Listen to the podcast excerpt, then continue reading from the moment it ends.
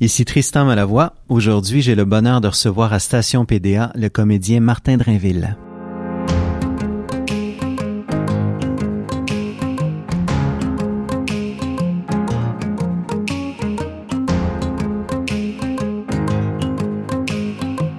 Alors qu'il était jeune étudiant en théâtre en mille neuf cent quatre-vingt-cinq, Martin Drainville a vu un soir la pièce Broue. Il a été totalement séduit, tellement qu'il l'a revue dès le lendemain. Il doit se pincer de faire partie aujourd'hui de la nouvelle distribution de Broue, Broue qui roule depuis mille neuf cent soixante-dix-neuf et qui est devenu ni plus ni moins qu'un classique québécois. C'est une année chargée pour lui parce qu'en plus de Broue, présenté au Théâtre Maisonneuve du vingt-six au vingt-huit septembre et partout en tournée, Martin Drainville joue dans Les Hardings, à l'affiche du Théâtre Jean Duceppe en janvier et en février deux mille vingt et également en tournée. Bonjour Martin. Bonjour. Bienvenue à Station P D A. Merci. Merci, merci. De nous rendre visite. Euh, fidèle à nos habitudes, on débute cet entretien assis dans une loge de la mm-hmm. Place des Arts. Les loges, je présume que c'est un endroit que tu connais bien. Oui, euh, par la force des choses, j'ai appris à les, à les côtoyer, à les apprivoiser, oui. Clairement. Est-ce que c'est un endroit où naturellement tu te sens bien, une loge? Oui, oui, oui. Euh, c'est sûr, c'est, c'est toujours en fonction de comment va le spectacle, puis comment on, nous, on va dans le spectacle. Mais habituellement, oui. Euh, moi, je, je, j'aime bien ça. Je sais pas... Il euh, y en a qui décorent leur loge et puis qu'ils en font... Ils euh, ont un rituel. Moi, je suis pas très rituel. Je suis assez pratico-pratique. Pas trop de gris-gris, pas non, trop de... Non, mais euh, la loge est bien. Euh, puis il y a toujours une question, est-ce qu'on est-ce qu'on partage la loge ou pas? C'est pas que j'aime pas la partager, mais je dirais que quand, ben, surtout quand les spectacles commencent, là, les, les premiers spectacles d'une run, euh, j'aime, je, j'ai besoin de m'isoler une petite demi-heure avant, on dirait, là, pour faire euh, une petite visuel, visualisation de ce que j'ai à faire et tout ça, là. Dépendant du degré de difficulté mm-hmm. de ce que j'ai à faire, tu sais. Les loges, c'est le lieu du trac pour plusieurs. Mm-hmm. Euh, parlons-en un petit peu. Je ne sais pas à quel point c'est quelque chose que tu ressens d'ailleurs, le trac, mais je me dis que quand on reprend Broue, une pièce ouais. qui est devenue un classique, on doit quand même vivre un, un trac particulier. C'est quand même... Ouais. Euh, ouais. Ben, euh, moi, je suis pas très traqueux. Pour moi, le trac, c'est positif. Pour moi, c'est une façon d'aller sécréter un petit peu de... de... De, de, pas d'endomorphine, mais voyons, d'adrénaline. Oui. Et puis ça, ça peut être très utile. Il faut pas que le trac nous, euh, nous paralyse. Alors, pour moi, c'est... c'est euh, puis, c'est, c'est, des fois, c'est un outil de concentration si on, si on, si on fait corps avec ce trac-là. Ben, pour parler plus pratico-pratique euh, de Broue, ben, c'est sûr, Broue... Euh, on savait à quoi on s'attaquait, à, la, à une, compara- une comparaison euh, potentielle, mais on, en tout cas, moi, personnellement, je, je voulais, je pensais pas trop à ça. Je savais que on, c'était, on pouvait le faire, c'était le jeu de la comparaison qui nous échappe, puis jusqu'à un certain point, euh, ça nous regarde pas. C'est-à-dire que on fait ce que si les gens nous comparent, ils peuvent décider que c'est mieux, que c'est moins bien, ouais, bon. Mais euh, moi, ça m'a pas paralysé. J'étais relativement confiant parce qu'on l'a répété longtemps, beaucoup, sur une longue période, sur toutes sortes d'aspects. On a un peu fait la co-mise en scène. Fait qu'on était, euh, comment dire, euh, on connaissait le, le pourquoi de nos décisions. Euh, et ça fait que... Puis quand on s'occupe de plein d'aspects d'un spectacle, ben on dirait que on sait le pourquoi des choses, donc mm-hmm. on, on se bat moins contre ça. Ça se peut, ça se peut qu'on se trompe, mais au moins on se trompe avec nos erreurs. Fait que... Ça vous a permis de vous approprier le spectacle oui. et pas seulement que d'enfiler des chaussures qui appartenaient à d'autres, non, c'est ça? Non, on n'a oui. pas essayé de reproduire. En même temps, on voulait que les gens qui l'avaient déjà vu, qui avaient envie de le revoir, reconnaissent Broue. Mais ils sont un peu dépaysés euh, parce qu'on l'a, on l'a mis. De toute façon, on peut pas faire comme eux l'ont fait. Il n'y a pas un acteur pareil, il n'y a pas une façon... Euh, les, chaque personne, chaque acteur pourrait jouer ça de façon différente. Alors, euh, mais on a essayé de, de, de coller au personnage, parce que c'est une pièce de personnage, Broue. C'est, mmh. une, c'est un éventail de personnages dans, dans un contexte d'une taverne. C'est sûr qu'aujourd'hui, les tavernes n'existent plus, mais l'homo sapiens qui les fréquente existe toujours.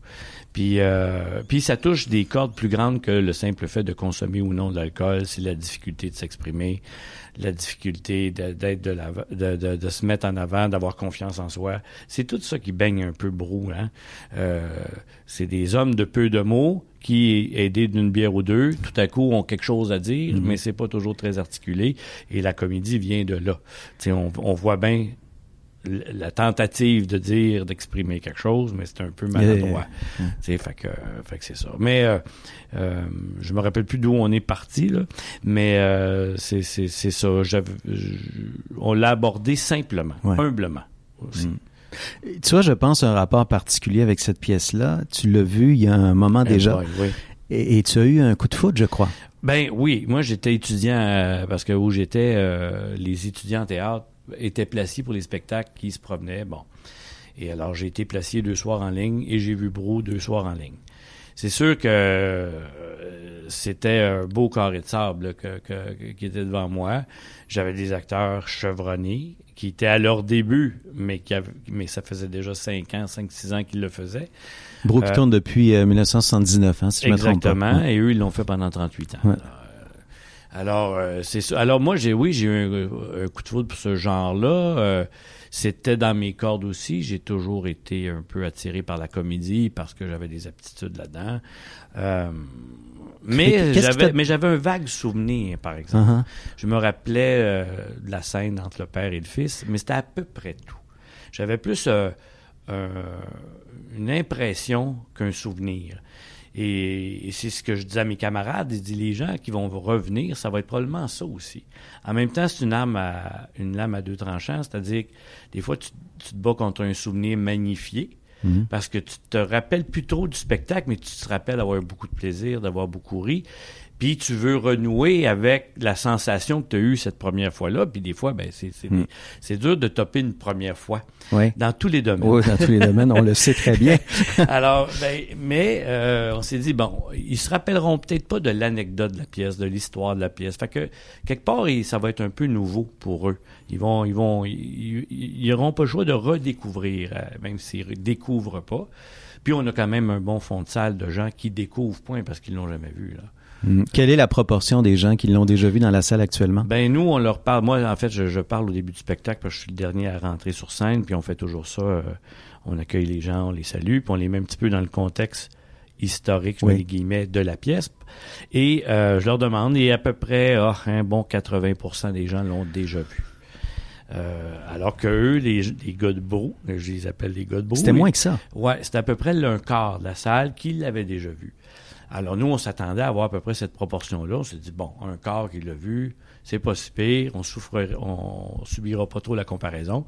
C'est plus que ça. En même temps, les gens, ils sont très excités. Il y a quelque chose autour de cette pièce-là qui m'échappe un peu. Il y a un phénomène de gens qui veulent revoir ça. Mm-hmm. Et ça, ça, ça, je, je comprends pas. Je suis bien content. Mais euh, je, je, il y a quelque chose de cet ordre-là. Et ceux qui ont aimé aiment amener des gens, le faire redécouvrir ou découvrir à leurs enfants, amis, parentés. Alors, il y a quelque chose de... de c'est vraiment ancré dans les mœurs des Québécois, mmh. cette pièce-là.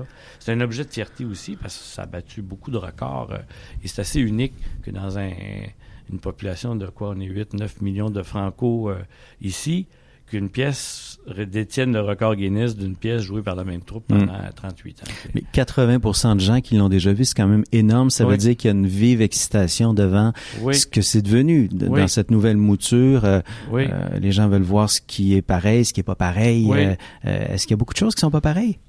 Ben on a on a euh, on a redistribué, c'est-à-dire que bon, on n'a pas distribué les rôles selon les acteurs qui les faisaient. Il y a personne qui fait la traque de Michel Côté, la traque de Marc Messier.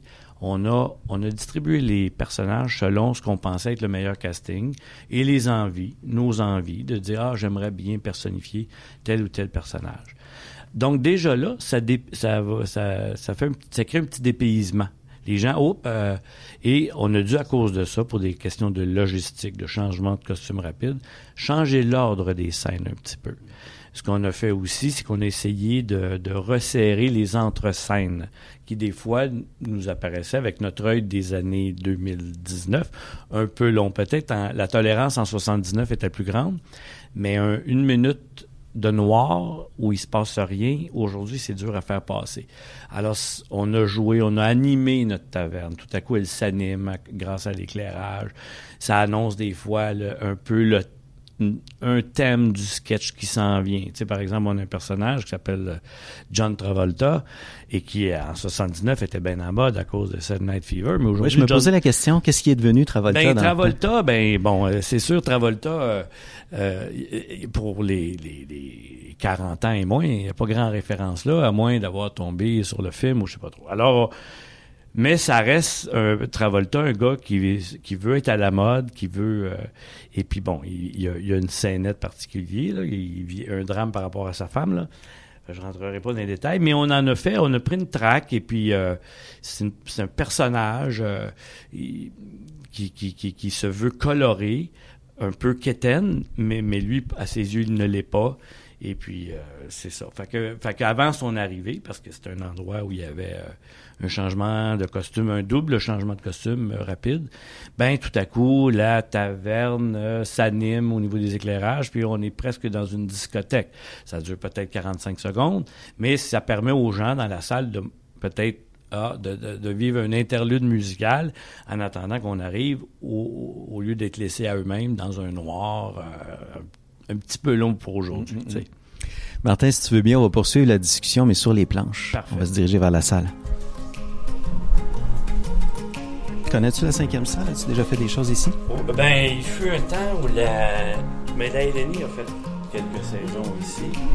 J'ai vu des shows, mais ça fait longtemps que je ne suis pas allé dans la cinquième. C'est vrai, il y a eu de la L N I ici. Oui, la L N I a été ici euh, un an ou deux à se chercher un domicile presque fixe. Alors on ça continue de checker auprès de la Sentinelle. Oui, ben oui. Martin, on est maintenant euh, sur les planches mm-hmm. comme telles. Pour certains artistes, c'est un lieu où ils se sentent comme des poissons dans l'eau. Pour d'autres, c'est une épreuve à traverser chaque fois. Toi, tu te situes où par rapport à ça? Ben, je, je, je, je, je sais pas, je suis un poisson dans l'eau, mais, mais je m'y sens bien. Je m'y sens bien. Mais tout est question de préparation. On n'est pas bien sur la scène si on n'est pas préparé. C'est une question de travail. Ça prend du travail. Moi, je crois à ça. Je crois à, à, à connaître son texte. Et pas, quand je dis connaître, pas juste pour le, le dire, mais savoir pourquoi on dit telle, telle chose, être capable de nuances. Puis, euh, donc, il y a tout un travail qui se fait avant. Et si le travail a été bien fait avant, là, ça devient une belle piscine, la scène où on peut être un poisson dans l'eau.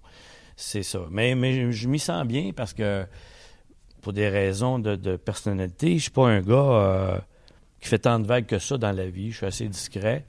Et il y a une permission qui m'est donnée ici. Je ne sais pas trop pourquoi. Là, je ne veux pas tomber dans de la, de la, psych- de la psychologie mm-hmm. de cuisine. Mais euh, on dirait que depuis toujours, c'est comme un endroit où je me sens bien. Même s'ils sont très nombreux. Puis comme je dis des fois à mes camarades, ils disent « Oui, ils sont peut-être cinq cents, mais ils sont cinq cent un. Mm-hmm. » Nous, on est trois. Fait qu'on est toujours trois contre un. C'est une manière un peu d'arranger les affaires mmh. pour euh, se détraquer un temps soit peu. Mais, euh, mais c'est vrai, le public, chaque, le public, il est tout seul là, face à, à quelque chose. Puis nous, on est toujours plus nombreux et on est toujours mieux préparés que lui, en principe. Mmh. Ça, ça n'empêche pas que des fois, le verdict peut être dur à, à recevoir, mais, bon, mais comme je disais, quand on est bien préparé, habituellement, on, on s'en sort un peu. La scène, c'est beaucoup une affaire de chimie, chimie entre les gens qui s'y trouvent sur ouais, les planches. Ouais. Euh, actuellement, tu es sur scène dans Broue avec Benoît Brière, ouais. Luc Guérin. Est-ce que, bon, je sais que tu les connaissais déjà, vous aviez déjà ouais, ouais, travaillé ouais. ensemble, et, mais est-ce que la chimie, dans le cadre de cette nouvelle administration de Broue, comme vous dites, est-ce que la chimie, elle a été facile à établir?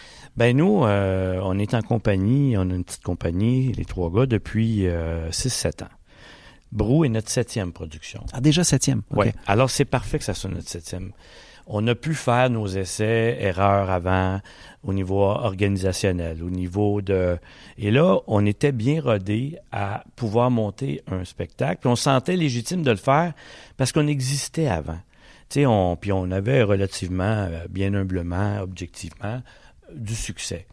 Alors, on se sentait légitime de prendre ce, ce morceau-là qui est Broue, pour le présenter, le mettre à notre main, parce que, quelque part, on n'a pas formé le groupe pour ça.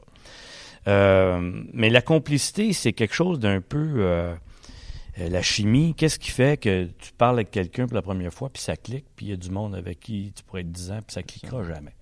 Il y a quelque chose d'atome crochu, là, c'est tout... Euh, c'est presque un peu... Euh, métaphysique, mais il y a de ça. Puis entre Benoît, Luc et moi, ben, on se comprend. On se comprend comme un... Euh, comme un bon trio hockey. Euh, on sait où est l'autre, on sait où aime l'autre avoir sa rondelle, on, on, on connaît le style de jeu de l'autre, on sait comment l'alimenter et se faire alimenter, et ce qui, puis on, on se connaît tellement qu'on on se parle à demi-mot, là. Tu sais, on sauve du temps dans les répétitions aussi à se décoder, à, à se dire des choses, parce que euh, euh, c'est établi qu'on a mutuellement confiance les uns dans les autres, ce qui fait que si on fait un commentaire, une proposition, euh, la personne ne se sent pas attaquée, là, parce que c'est établi. Je, si je te dis ça, c'est pas parce que je n'ai pas confiance en toi, c'est que je te connais, puis je, je, je, je pense que j'ai un bon œil sur toi, là. Parce que dans le cas de Broue, on a signé la co-mise en scène. Euh, on, on sentait capable de le faire, euh, parce que souvent, bon, il y a des scènes à deux personnages, fait qu'il y a toujours un troisième œil, puis on, on s'est trouvé une méthode de travail. Fait qu'on on procédait comme ça, là, tu sais. Mm. Tu me parlais tout à l'heure de ta prédilection pour la comédie. Broue, mm-hmm. c'est un beau carré de sable pour ça. Mais tu joues aussi en parallèle actuellement dans Les Hardings, oui. d'Alexia Burgère, oui. qui représente certainement des défis complètement différents pour un comédien. Comment est-ce que tu vis cette expérience-là? Bien, euh, souvent, ben souvent, oui, euh, c'est, le drame ou la comédie, ça, ça demande, ça la quétaine est très cliché, mais la même vérité. Faut être vrai. Euh, la comédie, si t'es pas vrai, le monde, ils te croiront pas, puis ils vont pas rire. Puis le rire, c'est quelque chose d'un peu, euh, euh, comment dire, tu ne peux pas faker un rire. Les gens ne se forceront pas pour rire, pour te faire plaisir. C'est sonore, c'est des décibels, c'est tangible, ça se sent.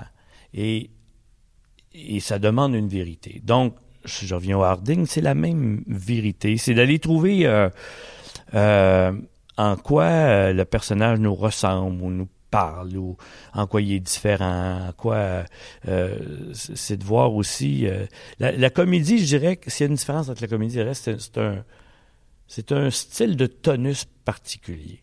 La comédie demande un tonus particulier. Même si tu fais un être faible et euh, amorphe, tu dois être amorphe avec un certain tonus. C'est, c'est, c'est, c'est nébuleux. Puis il y a toujours une question de, de rythme, puis on parle beaucoup, ah, la comédie, c'est une affaire de rythme, de rythme, mais moi, je trouve que c'est de l'arythmie, la comédie. C'est pas un beat, c'est de l'arythmie, c'est du jazz, la comédie. C'est de... Et c'est beaucoup... Et le drame aussi. Ça prend des accents un peu surprenants aussi, ben, des fois. Il faut savoir déjouer. Quand, je précède un peu un autre volet, mais quand on est un spectateur, on aime se faire déjouer. Pas trop, mais juste assez. Juste assez ou pas trop pour avoir, pour avoir le feeling d'être intelligent, parce que c'est un, c'est un sentiment qu'on aime bien vivre quand on est spectateur. Puis en même temps, si on le, on le devine trop d'avance, ben le, le spectacle, peu importe son, son, son, sa nature, va nous apparaître un peu... Euh, peut-être pas enfantin, c'est peut-être pas le bon terme, mais un peu prévisible. Euh, on a besoin d'être titillé au niveau de l'intelligence. Puis moi, c'est, c'est, c'est, c'est ça. Je, j'essaie bien humblement d'aller stimuler l'intelligence des gens. Et la comédie, on a à stimuler l'intelligence. Pareil. On titille, c'est, c'est d'évoquer quelque chose. Il n'y a rien de plus euh, euh, valorisant que de faire rire les gens avec quelque chose qui n'est pas nommé, qui n'est pas dit, mais c'est évoqué et tout le monde a compris. Euh, être de peu de mots. Arriver à, par un seul geste que tout le monde... Euh, mais c'est une affaire, c'est, c'est, c'est, c'est, c'est, le, c'est du fine-tuning, la comédie. C'est du... C'est, des fois, t'es sur le poste, des fois, ça griche un peu. Faut, tu, tu t'en vas de l'autre côté, ça griche de l'autre bord. Et c'est ça qui fait que c'est le fun, parce que c'est jamais terminé et il n'y a pas un public pareil. Et c'est toujours... Tu joues avec eux autres. C'est comme... Euh, Comme un, un pilote de course de Formule un, il connaît la piste, euh, mm. c'est toujours le même trajet, mais tout à coup, il faut tout à coup, whoop, euh, compenser, le moteur fait ça. C'est vivant, une salle de spectacle. Il n'y a pas un soir, les salles ont leur personnalité, dépendant des gens qui la composent. Et, et c'est pareil pour euh, mm. un drame où euh, c'est la qualité d'écoute qui est là, mais c'est ça. Ça demande une présence. Une, c'est une affaire beaucoup de, d'être là, sur scène, tout à fait là. Et je reviens un peu au Harding d'Alexia Burgère. Qu'est-ce qui t'a interpellé dans cette proposition-là? Ben, euh, c'était, ben, c'est, c'est un sujet qui nous a touchés tous. C'est, ça tourne autour. Lac-Mégantic. La, la tragédie du Lac-Mégantic. Et à qui est la responsabilité de, d'une telle tragédie si, quand on regarde les faits par après, si prévisible quelque part? Comment ça se fait qu'il n'y a personne qui a levé un flag, un drapeau pour dire « Hey, c'est évident qu'il y a une catastrophe annoncée. Comment ça se fait que dans cette chaîne de responsabilité, il n'y a personne qui, tout à coup, prend en charge la décision finale de dire « Ça n'a pas de bon sens. » Et dans le cas de, du Lac-Mégantic, bien, quoi de mieux que le dernier maillon de la chaîne, en l'occurrence le cheminot, Thomas Harding, pour faire en faire le bouc émissaire de cette chaîne-là. Mais ce n'est pas le cas. Et ça tourne autour de ça, cette, cette histoire des Hardings-là. C'est trois Thomas Harding qui existent pour vrai dans la vie. Ces Thomas Harding-là ne se connaissent pas. Et c'est Alexia qui a fait de la recherche et qui a trouvé trois personnages qui, quelque part, ont un rapport entre eux. Il y a Thomas Harding, le, le cheminot. Il y a le personnage que je fais qui est un banquier américain qui existe vraiment et qui est spécialisé en assurance pour les, comp- les compagnies pétrolière. Et il y a un autre qui est un chercheur néo-zélandais qui a perdu son fils à cause d'un accident de frein sur son vélo. Et elle fait interagir ces trois gars-là et ces gars-là ont un dialogue sur à qui la responsabilité. Mais comment ça se fait que toi, Thomas Harding, cheminot, tu n'as pas réagi avant? Comment ça se fait que tu as accepté qu'on t'impose ces conditions-là? Puis là, puis tu sais, c'est comme dans n'importe quoi, on... C'est comme dans toutes les catastrophes qui annoncées, on, on est responsable d'une seule partie et comme on est responsable d'une seule partie, on de, se déresponsabilise de l'ensemble, mais ça tourne autour de ça, les Hardings. Mm. Puis ça m'interpellait parce que tu fais, ben, on aurait pu être ces gens-là qui ont péri dans cet accident-là. Euh, ces gens-là prenaient une bière euh, dans un café. Mm. Ben, ce, cette catastrophe-là, est-ce qu'elle nous guette à tout moment? Mm. C'est ça, je pense, qui fait que ça interpelle les gens et moi là-dedans. Toujours l'idée d'éveiller des choses hein, c'est chez le spectateur, que ce soit par l'humour, oui, que ce soit oui, par une... Oui, puis ils sont interpellés, les gens. C'est, ils connaissent peut-être pas concrètement, mais on... c'est des gens, ça s'est passé, puis c'est pour ça que, écoutez, ça, ça a été en... ça tournait en boucle pendant deux, trois semaines, parce que euh, les gens, euh, ça, ça a pas de bon... C'était une catastrophe à l'échelle humaine, mm. dans un petit village, et si on ne vient pas du petit village, on connaît des gens dans les petits villages en général. Mmh. Martin, avant d'aller s'asseoir dans la salle, je voulais te poser une question. Euh, on voit bien, là, puis euh, toutes tes réponses depuis quelques minutes traduisent ça, à quel point tu es heureux sur une scène. Ouais. Il y a une période où on te voyait beaucoup, beaucoup à, au petit écran, oui. au cinéma aussi. Euh, euh, on te voit moins actuellement à oh. l'écran. Ouais, ouais. Ça ne veut pas dire qu'on ne te voit pas du tout, mais est-ce que tu t'ennuies de ça? Ben, j'y serai, là, j'y retourne. Là. C'est juste que c'est tourné, mais ça sera en ondes une série de, bon. de Serge Boucher, Fragile. Euh, oui, ben, moi, je suis, je suis comblé. Je suis pas un, un workaholic. Je travaille toute l'année, euh, constamment, et ça me plaît ainsi. Euh, je suis aussi euh, un papa. Et ça, pour moi, c'est peut-être le rôle le plus important de ma vie, parce que tu as une forme de contrat non écrit avec tes enfants, de les amener à bon port, sans savoir il est où ce port-là, des fois, là, mais de permettre à tes enfants de se développer et d'avoir le plus de choix possible. Alors, pour moi, ce rôle-là impose des choix professionnels. Pendant une période de temps, j'ai dit, bon, je vais moins jouer au théâtre parce que la vie familiale avec les enfants, ça se passe le soir. Puis, j'avais pas envie d'avoir des regrets, d'être passé à côté. Ça passe vite. Fait que, il y a de ça aussi dans les... Mmh. Ce qui fait que où je suis, au moment où je suis... Je suis assez chanceux pour, euh, pour, pour avoir travaillé constamment de, depuis mes débuts. Et c'est, je, je dis pas, il y a une partie de chance là-dedans. Là. Et puis en même temps, on se la fait un peu notre chance. Puis je reviens à ce que je disais tantôt, on s'est formé une compagnie. Euh, ça nous met pas à, à, ça nous permet de créer notre emploi jusqu'à un certain point. Ça nous occupe toute l'année parce que créer une pièce par année, ça nous occupait, ça nous occupe toute l'année. Mmh. Fait que, fait que c'est un peu ça qui fait que j'étais là où j'étais au moment où j'y étais. Bon, bon. Alors, on va descendre quelques marches. On va oui. aller jouer au spectateur pour terminer, comme on le fait toujours, notre entretien dans le fauteuil du spectateur. Parfait.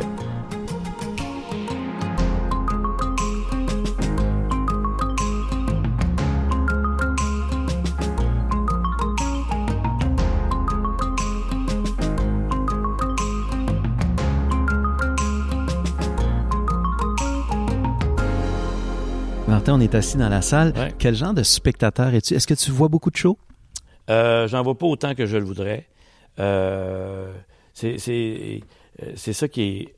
À la base, on est des spectateurs qui avons été fascinés par des spectacles, puis on a voulu s'approcher, puis on est devenu un peu acteur. C'est, c'est le parcours d'à peu près tout le monde. Là. Mais exerçant maintenant ce métier-là, Ça nous en prend plus pour être déjoué, ça nous en prend, ça nous en prend plus pour ne plus analyser. Mm-hmm. euh, parce que, veut, veut pas, on, on s'interroge sur le comment, sur le, ah, le pourquoi, des choix, tout ça. Ben, quand on connaît aussi les choix de production, ce qui est ton cas. Ouais. Aussi, aussi. Ouais. Mais quand on arrive à être déjoué, quand on arrive à, à être transporté, euh, c'est, c'est extraordinaire. Euh, parce que du théâtre, quand c'est plate, c'est plate, mais quand c'est bon, c'est bon. Alors, heureusement, le bon l'emporte sur le mauvais. Puis, euh, puis des fois, c'est pas une question non plus que c'est mauvais, c'est juste que le sujet, des fois, t'interpelle moins ou euh, t'es moins, je sais pas, il euh, y a des... Tu sais, tu peux avoir deux personnes, l'un va avoir adoré, puis l'autre va avoir détesté pour des raisons différentes ou communes ou peu importe. Fait que moi, c'est, c'est ça. Moi, j'ai, j'ai été un spectateur euh, euh, qui a voulu s'approcher parce que faire ce métier-là dans ma vie, c'est un accident. C'était pas prévu. Et j'ai même résisté longtemps, ne croyant pas que j'avais eu, en guillemets, le background culturel pour exercer ça. Euh, je viens d'une famille euh, euh, simple, d'ouvriers. Euh, je manquais de rien, mais tu sais, c'était pas euh, le, le, le culturel avec un grand C. C'était pas vraiment dans ma vie. Fait que tu fais bon. Euh, fait que c'est venu sur le tard, c'est des accidents, c'est, c'est le contact, euh, comme dans mon cas, comme bien des gens, par l'impro. Tu sais, l'impro est rentré dans les écoles. Ouais, on n'en a pas parlé, mais l'impro, ça a été extrêmement important. Ben, ça l'est toujours dans ta été, vie. Oui, tu fais c'est... partie du Panthéon de la L N I. Oui, oui, je fais partie du Panthéon. Mais, euh, mais c'est ça, moi, ça a été mon accident. C'est l'impro qui est venu un peu euh, déranger le plan de match prévu. Euh, que je suis content qui, qui, qui a été dérogé. Là, on est avant ton inscription à l'option théâtre? Oui, on est avant. On est avant euh, euh, parce que moi, j'étais dans une, euh, comment, une voie plus cartésienne. J'étais un gars de sciences pures. Et puis, euh, mais en même temps, euh, euh, un cartésien, ça cherche à prévoir euh, tout, ou à peu près. Et en même temps, prévoir tout, ça peut être un peu plate aussi. Fait que j'avais cette dualité en moi de prévoir, mais en même temps, être déjoué. Fait Encore une c'est... fois, être déjoué, comme devant ben, un bon spectacle. Oui, être ouais. déjoué, être, être « Ah, je ne l'ai pas vu venir », puis veux, veux pas, quand t'es déjoué, ben, t'es, t'es, t'es comme, tu deviens comme... Euh, ça devient une zone nouvelle, euh, non explorée, puis ça réveille, veux, veux pas, ton intelligence. J'en reviens là parce que j'ai remarqué que les spectacles que j'aimais, il fallait que je chante que quelque part... Il y avait du monde intelligent qui avait, y avait travaillé, tout en ayant une bonne dose d'instinct et de, de, de, de, de, de non-explicable. C'est un heureux euh, équilibre entre les deux. Être bien guidé, les gens, ils savent, mais ils, ils acceptent d'aller dans une zone où on ne pourra pas expliquer le pourquoi de tout. Puis on y va quand même. Puis ça va t'interpeller. T'sais, euh. Puis les gens qui font ça, puis qui vont toucher un sujet qui les touche, si ça les touche profondément, il y a des bonnes chances que ça nous touche aussi. Parce que euh, notre vie tourne autour de quatre cinq grandes questions qui ont toutes sortes de, de, de, de. qui se déclinent dans toutes sortes de façons.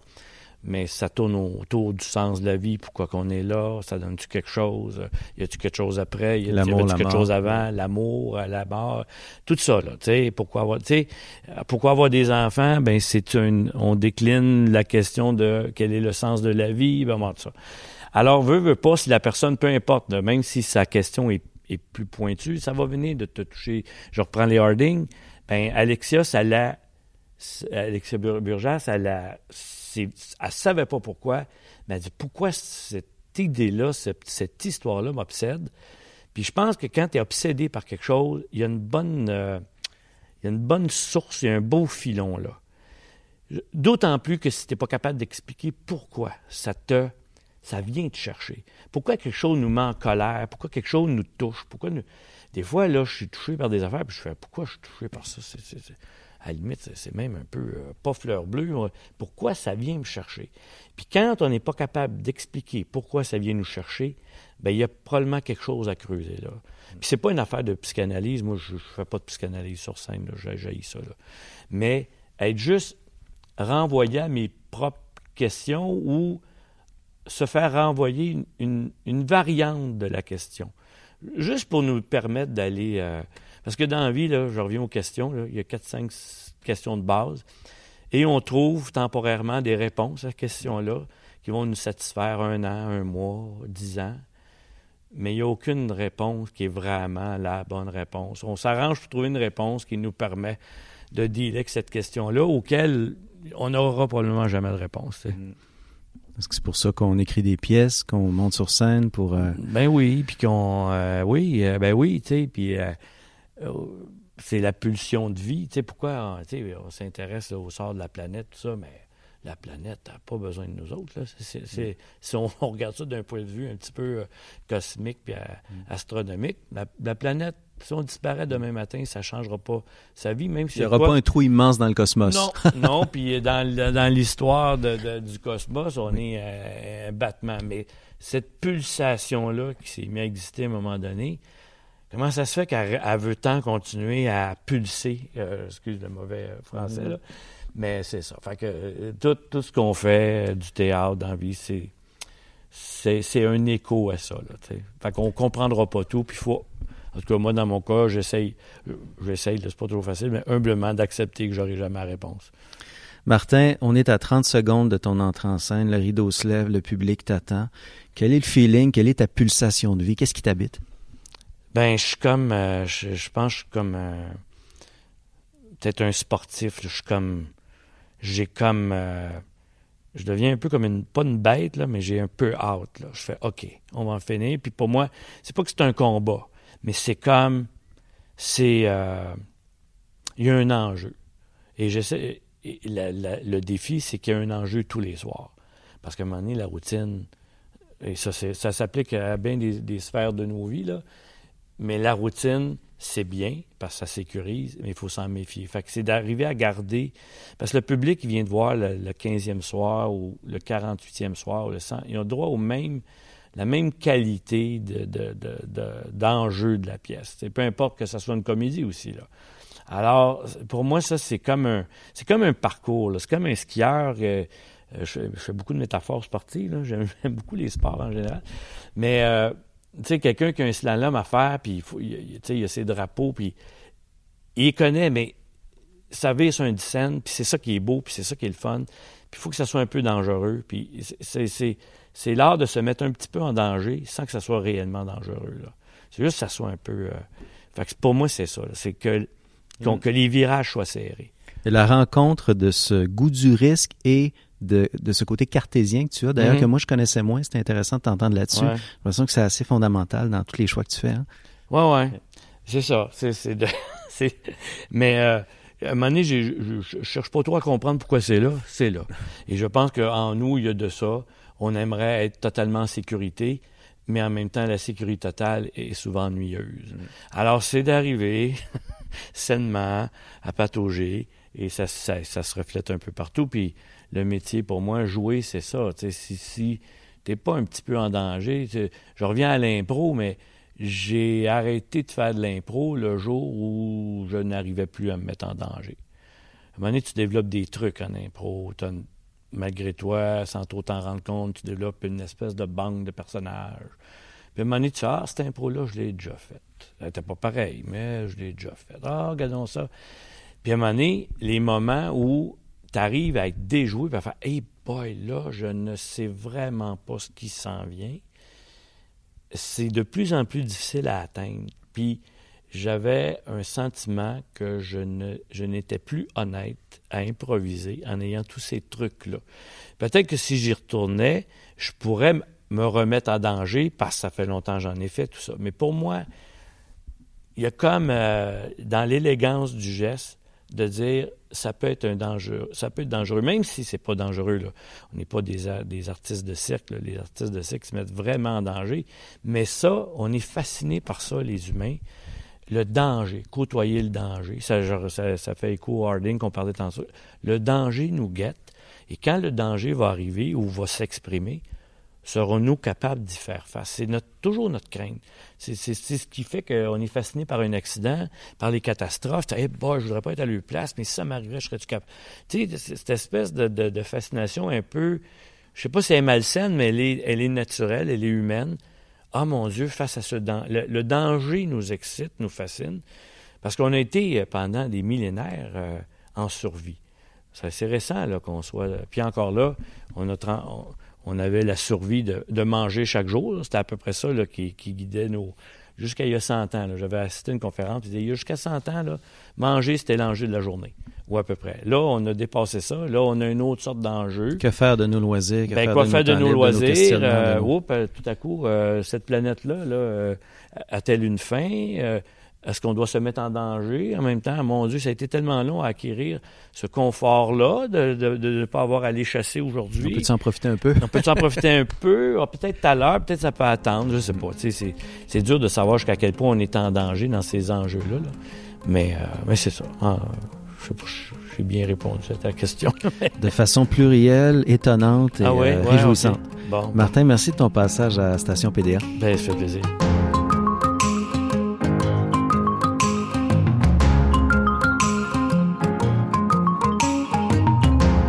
Station P D A. Animation Tristan Malavoie. Recherche Louis-Philippe Labrèche. Montage Jean-François Roy. Une co-réalisation de Marc-André Mongrain et Jean-François Roy. Station P D A est un balado produit par la Place des Arts. Pour plus de balados, visitez place des arts point com barre oblique balado.